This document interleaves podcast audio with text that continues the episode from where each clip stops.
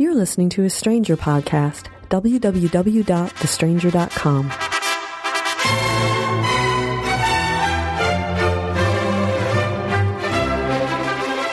Welcome to the 100th episode installment. I still don't know what the fuck to call these things. The 100th installment of the Savage Lovecast. We have done 100 of these, which means we're just a few away from our second year anniversary. But our 100th episode, oh my god, remember when Friends hit 100?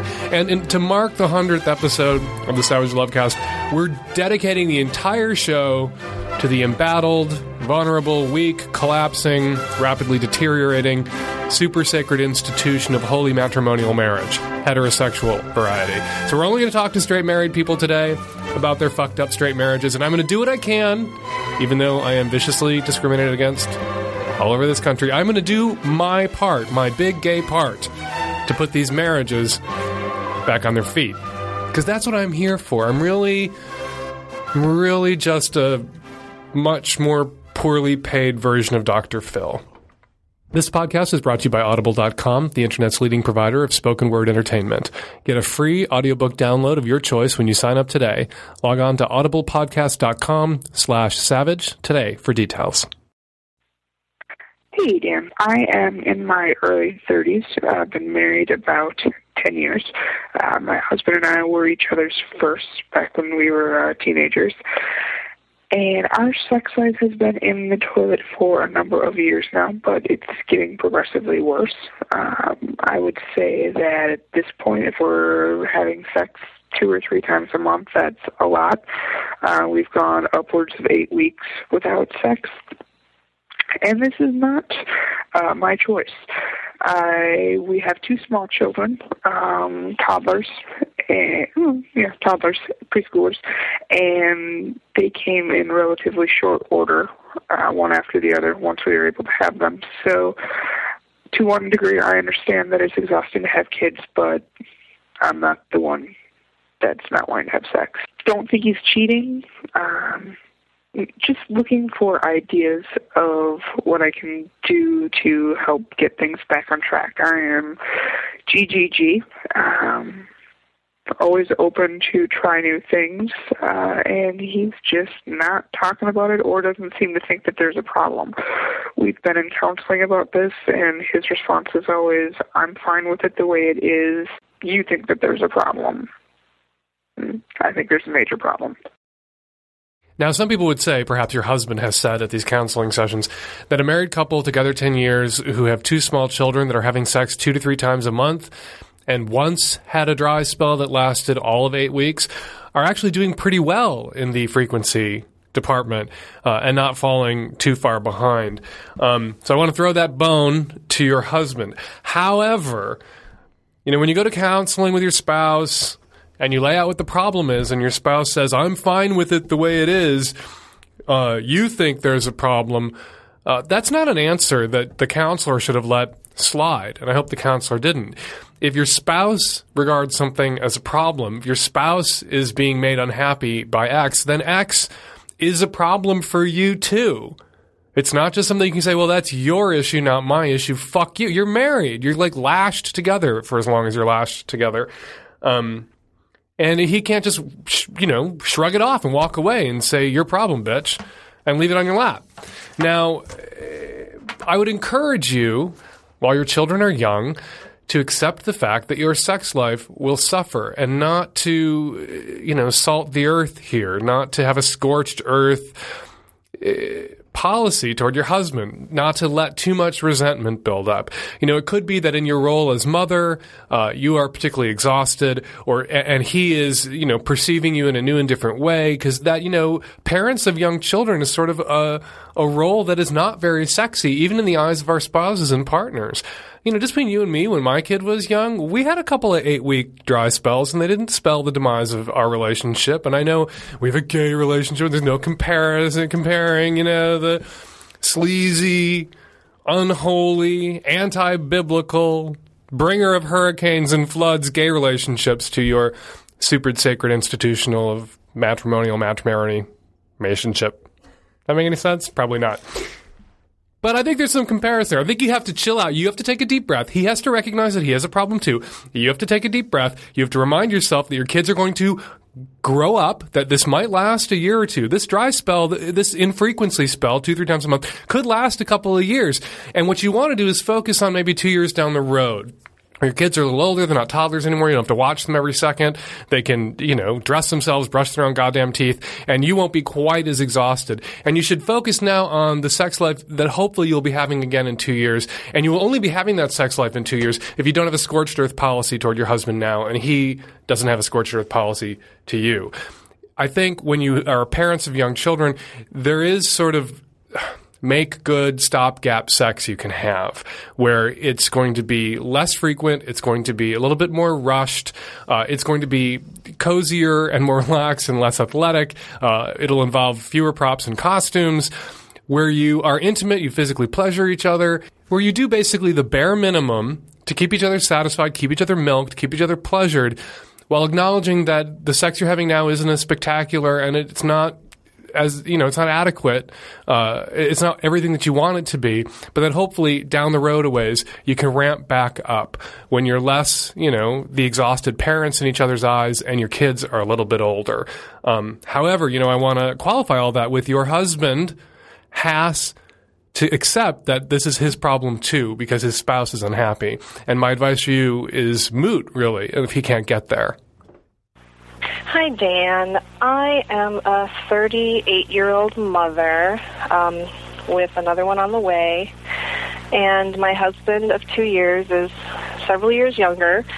And my problem is, um, I've been with my husband for four years, married for two, and we have an awesome relationship in terms of friendship, laughing, joking, talking smutty to each other, groping each other, kissing, hugging, just being together. We love each other's company. Um, we're great parents together. Um, he's actually a stepfather to my two children, and we're having our first child together. So um, the problem is our sex life is just gone. And it seems like it's been an issue for quite a long time. Um, early in our relationship, it wasn't a problem. We had a very playful, raunchy, fun GGG sex life.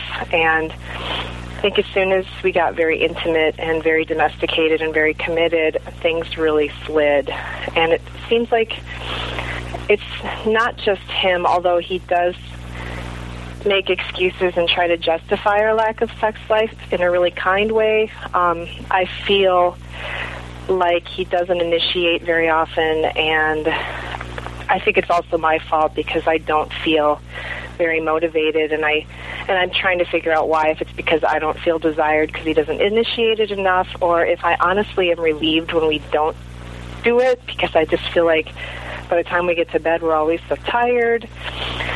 And we're both real fans of yours, so I checked back in the archives to see if there's any issue like this, and I couldn't really find one exactly like it.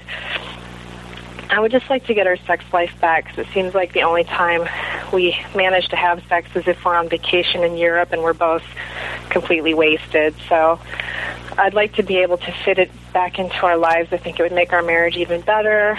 Um, he's a wonderful, wonderful, wonderful guy, and he's gorgeous kind, hardworking, loving, sweet, wonderful person. Like I, I can't find fault with him at all, and I would like to have a strong, wonderful marriage. And I just think the sex life needs a lot of bolstering. And um, for a little background, I used to be wild and promiscuous and stuff like that. And this is like the first grown-up relationship I've really had where I've been treated so well.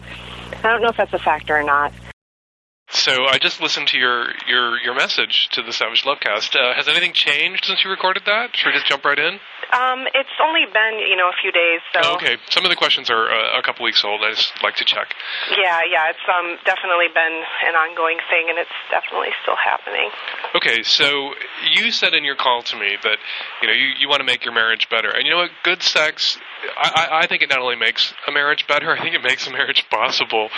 Um, mm-hmm. I know that in dealing with my uh, boyfriend, and you have a lot of kids. You have two and one on the way. Yeah. and dealing with my boyfriend, you know, the stresses daily in and out of parenting and you know being a couple there's a lot of tension and you know grinding against each other sometimes in unpleasant ways. And I think the reason I haven't wrapped my hands around his throat and choked the life out of him is because I have this Pavlovian association with his face. I look at his face, and something in the back of my head goes, "Don't kill him! Don't kill him! That's the face you get to blow loads on." right. So you need to crawl back to there, especially if you have another kid coming. Yeah, definitely. I, I just feel like there's this something. It's an interesting thing, and I didn't bring it up in the phone call, but he does so much for me and and so much for the family hmm that I feel like there might be some kind of latent, not resentment on his part, because he's so really, he's really a kind person. But I feel like he doesn't want to give a lot as far as foreplay, and he's not. I, I associate sex at this point with kind of not very pleasurable feelings because I never get not worked up enough. because you're not that aroused because he's not Yeah. investing the time. And I feel so guilty even asking for more. And every now and then we'll have a little argument about it, hmm and nothing really ever changes. And he kind of has a lot of excuses for. Is he lousy in bed? Is he insecure He and paranoid be. about being bad in bed? Um, Or is he just disinterested in, in foreplay? I think he. I feel like I'm. I can't read his mind, but I feel like in the back of his mind, he's like, "I'm too tired for foreplay. I Mhm. do. I do enough. I do enough." And he never says that, but I feel like it's getting expressed in that way. Okay, well, we need to figure out a way that you guys can build some foreplay in where it's just not one more goddamn thing he has to get done today. Right. And you can take a little bit of responsibility for that, maybe. I know. I feel like it's this kind of vicious cycle where I feel resentful because there's not foreplay, and he feels resentful because he has to do it, and I got to find a way to just break that up and Mhm. just you know, You know, there is group. there is something to male sexuality where guys can go from zero to sixty in an instant, and sometimes enjoy it. You know, some guys enjoy it when it's you know rough and sudden and fast and over because that's kind of a male sexual response cycle Mhm. pattern that that we should honor. You know, we, we honor female sexual patterns of of response and arousal, and we you know we berate guys about you know they need to put in the foreplay, they need to do the work, they need to, to, to rev the rev their women up. You can't just dive in, right? Right. Um, and and I agree with all that, and I say all that sometimes until I'm blue in the face.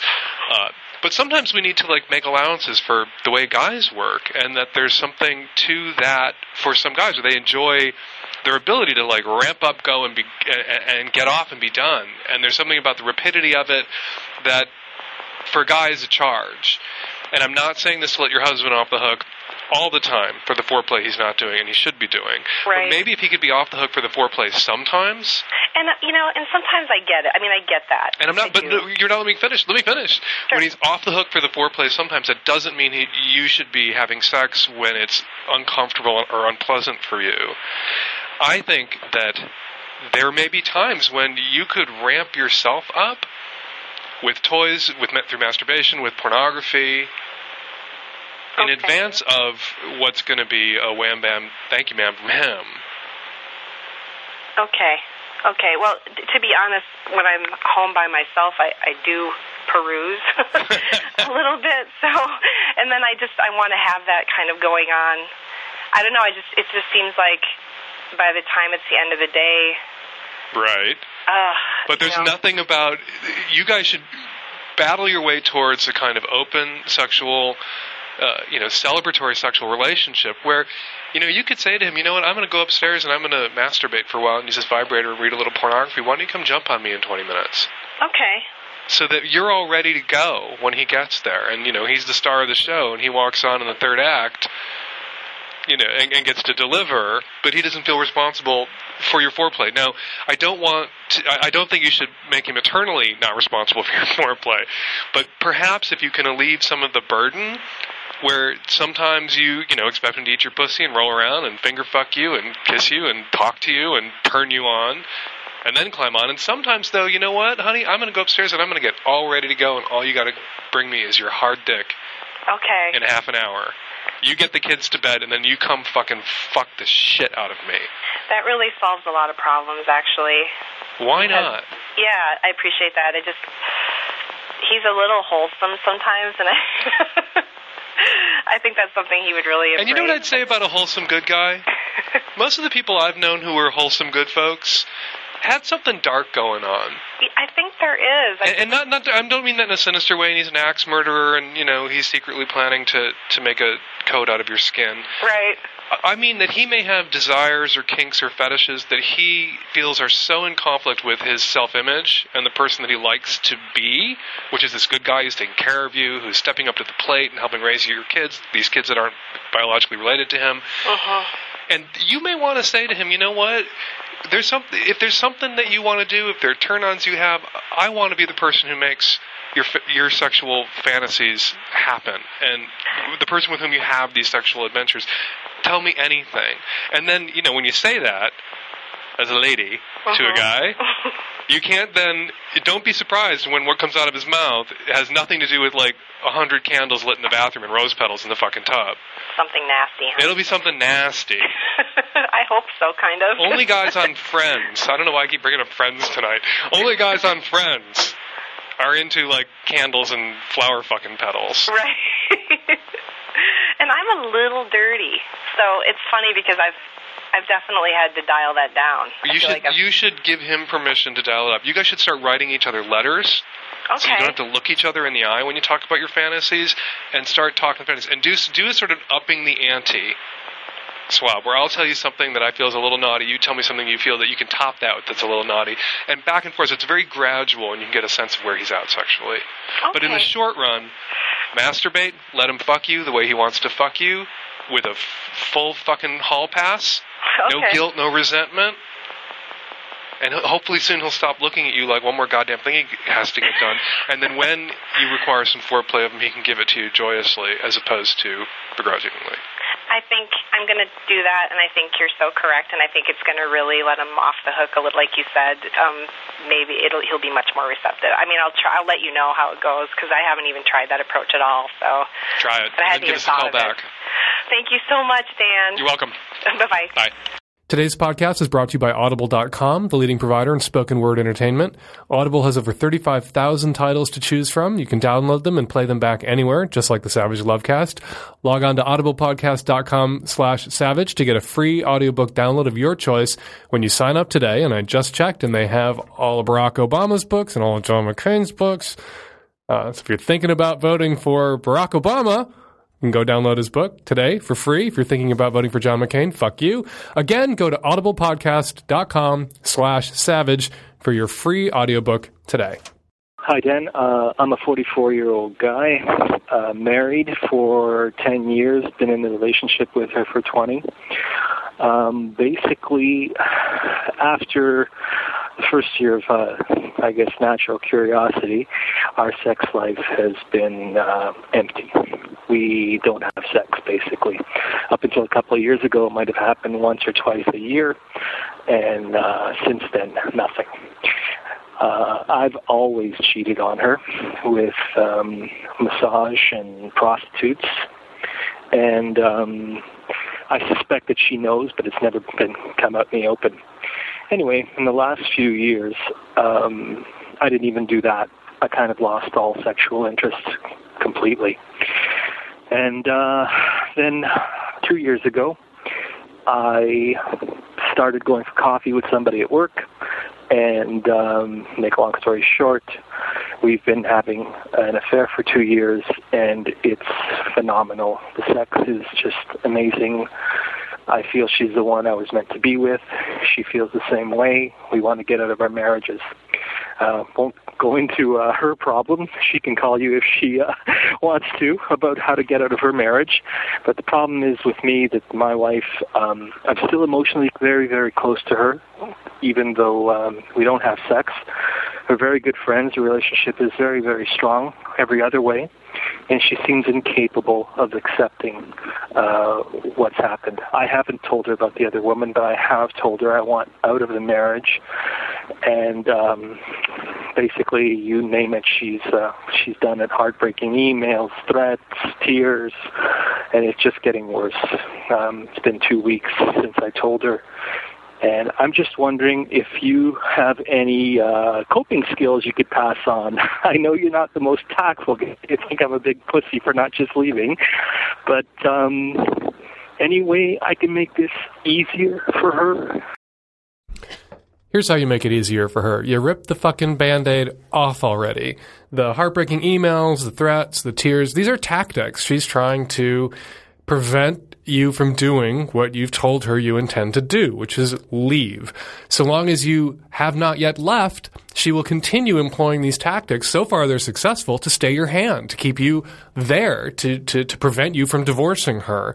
Um, you know, I'll say it for the reader or for the listeners who are thinking it. It sounds like she'd be well rid of you. Uh, you've cheated on her all your life, seen prostitutes, and you're having an affair right now. Like, do her the fucking favor of going already. She may not regard it right now as a favor. She may one day soon. And the sooner you fucking go already, the sooner she'll reach a place where she can recognize that she's better off without you than she was with you. Hi, Dan. I am a 34 year old married male. And I have a question. I know you've said that all partners should come with oral, and my problem's a little different. I would really, really love to go down on my wife, um, but she's just not up for it. When we were dating, um, we used to oral all the time, um, totally GGG. But then probably six or seven years ago. It's just gone. Um, I was wondering if you had any advice for me. So I just listened to your message. Uh, we got you in your car, so we apologize to listeners for the quality of this call. But hey, cell phones are the future. So is brain cancer. Now, your wife won't let you go down on her. She won't. Um, she used to a, a while ago, but um, what changed? What happened? You know, I don't know. I mean, uh, I mean, frankly, you know, when we first met, um, she was the model that came with oral, and I was the one that didn't.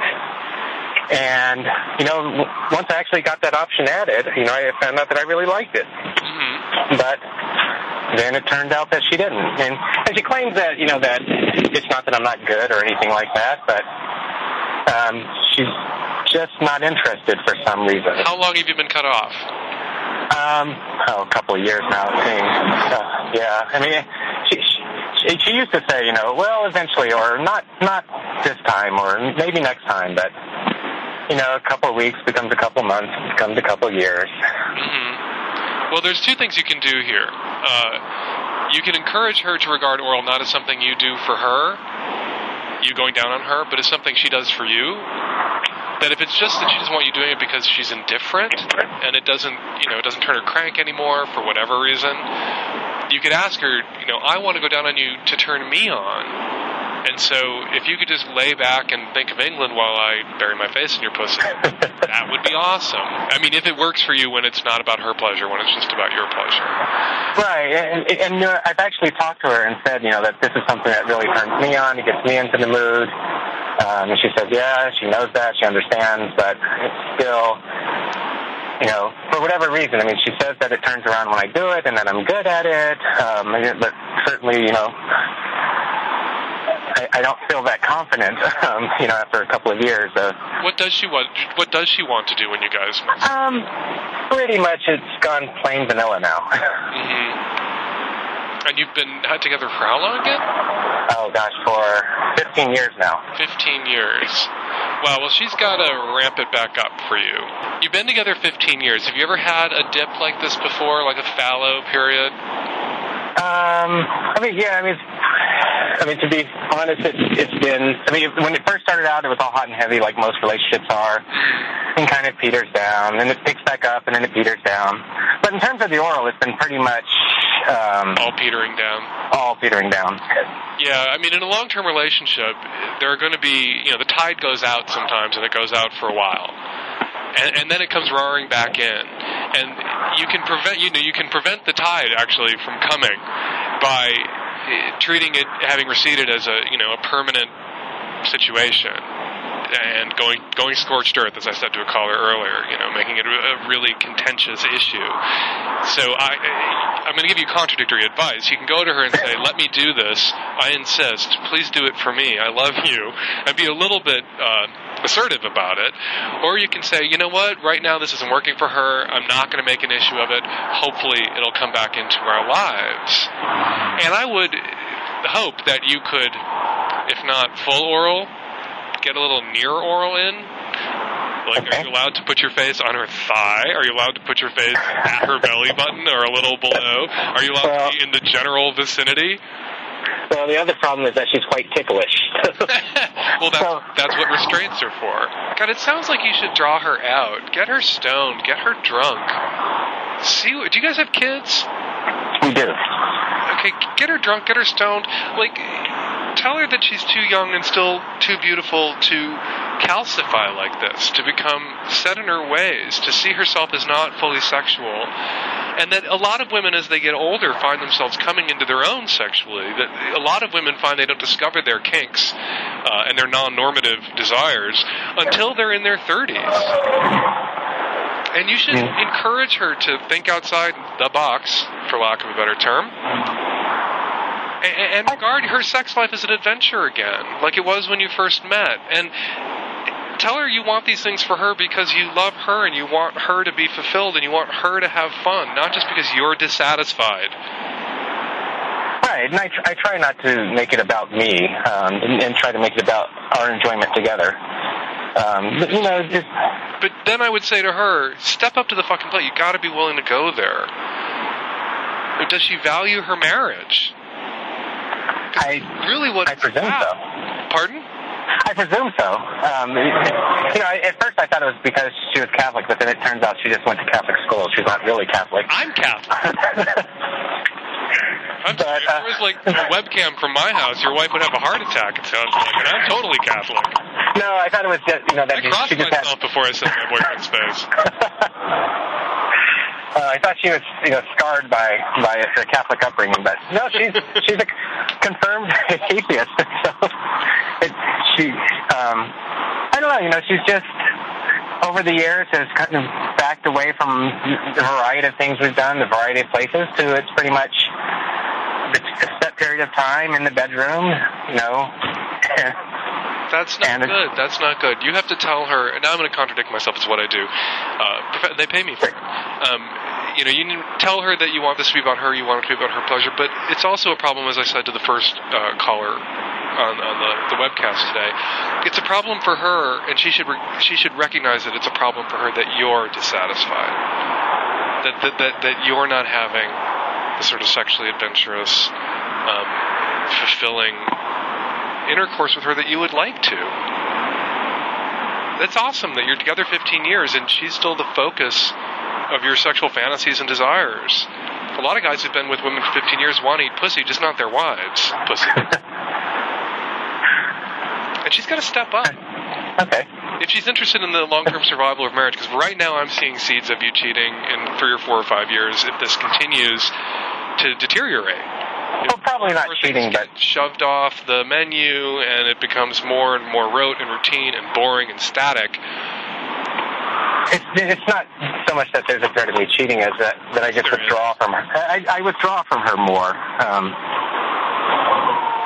And you don't have the Pavlovian And- association that I mentioned earlier. That's so important. Right. Which is, I look at you and I see all the orgasms I had in your presence and think, wow, I better not kill you or leave you.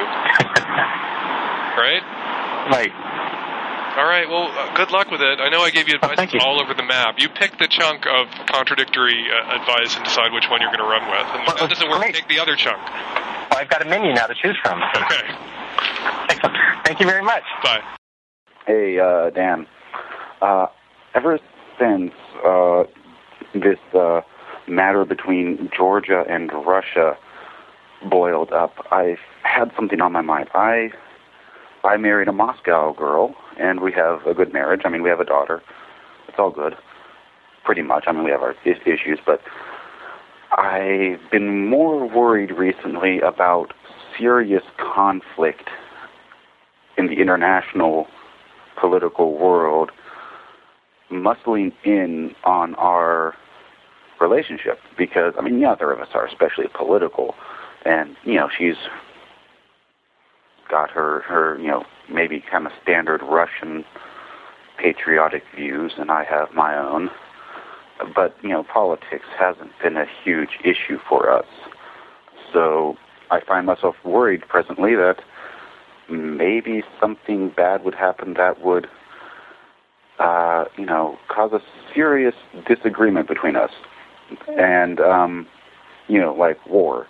And I understand that, you know, if war between the West and Russia breaks out in the near future, there's more at stake than my relationship and my family. But it's important to me. So, I'd like to know if you have any advice for people who uh, find themselves on opposite sides of a conflict. You know, if we really get into it with Russia over Georgia, if it's war, you and your wife and your daughter are going to be vaporized. And there won't be time to have a conflict because it'll be thermonuclear war and we'll all be dead and the planet will die and humanity will be wiped. Don't fucking worry about it. Sounds like your wife's already agreed to disagree if there's a disagreement that has not yet come on this issue. So let it go. Stop picking the scab. Georgia ain't worth it. All right? We are not all Georgians, despite what you may have heard John McCain say. We ain't. Let it go. Your wife may be a Russian nationalist. She may be very proud of her country. She may think Putin is purdy and doing all the right things, and you may disagree, and you can just resolve not to fucking talk about it, which you already did. So why are you calling me? This is not a problem. And if it gets to be a problem, we're all going to be vapor, and it won't be a problem. Hi, Dan. I'm a 28 year old female. I've been married to my husband for five years. We've been together 10 years, just under 10 years. Uh, so you can do the math and figure out how long we've been together. Uh, during that whole time, my husband has struggled with depression and anxiety, and as of late, he's really trying to take the bull by the horns, uh, going into therapy, changing his medication up a little bit to really try to deal with his problems with anxiety. Uh, throughout the whole ten, our whole ten year relationship, he has never had a problem with sex, and we've oh, he's always been very uh, sexual with me, very uh, into it, and way more than I been, with, which makes this new problem kind of interesting. Uh, the new medication that he is on seems to have really uh, shot his libido to hell. He has almost no desire, um, and he realizes that this is a very big problem. Um, he still tries, and then once he tries, he can't come. And we are actually in this process of trying to have a baby. Um, I went off the pill about three months ago, and we've been trying since then. And he tells me that the pressure of trying to perform and get me pregnant is a big issue, um, but he also says that the problems with medication are a big issue as well. Uh, I'm not used to being the one who desperately wants it. Um, that's usually him, and I reciprocate. So this is a whole new, whole new ball of wax for me. Um, my question to you is um, his therapist said to give the medication a month and see if these side effects go away. I was wondering, um, since we both know that you know we're trying to have a baby and we both really kind of want each other, it's just you know the follow through that's the problem. Uh, is there something that you have in your experience, or maybe with your doctor friend, that would really help do we need to, to have sex longer, more foreplay? Like, what is going to help the issue of his um, desire and his inability to come? Um, and I know that this is all a problem that's just been recent, so it's definitely tied up with either the baby thing or with the um, medication thing. Maybe he doesn't want to have a baby. Just throwing that out there. Um, you know, meds. Uh, those kind of meds can inhibit orgasm and can really negatively impact libido. Uh, it sounds like he already went to the doctor about it and talked about the problem. So it's not like he isn't willing to address it. And the doctor came back with give it a month. Give it a month for your body and libido and everything else to adjust. And we'll see then if we need to change meds or adjust the meds that he's on to restore his libido and his ability to come. Um, eh, that's not unreasonable to wait a month. You only went off the pill a couple of months ago uh, another month or two uh, isn't going to make that much of a difference uh, in the grand scheme of getting pregnant. So I think you should chill out, take a deep breath, uh, worry first about his mental health, second about um, all the eggs you're spitting out into your spunk free vaginal canal, and give him some time. And take the pressure off a little bit. You know, if he's been, dep- if he's, you know, has a history of with depression, uh, and you're excited about getting pregnant now and having a child with him, and he's a little dubious about it or insecure about it or worried about it, or it's tweaking his depression or his, or his anxiety, which is entirely reasonable. Having a child should induce anxiety, even in the, you know, the healthiest of us he may need some time to adjust and you may have to give him that time. I would say that this would be more of a problem or a problem worth uh, you know, really going to the mattresses about if it had gone on for three or four or five or six months and not just, not even yet a month.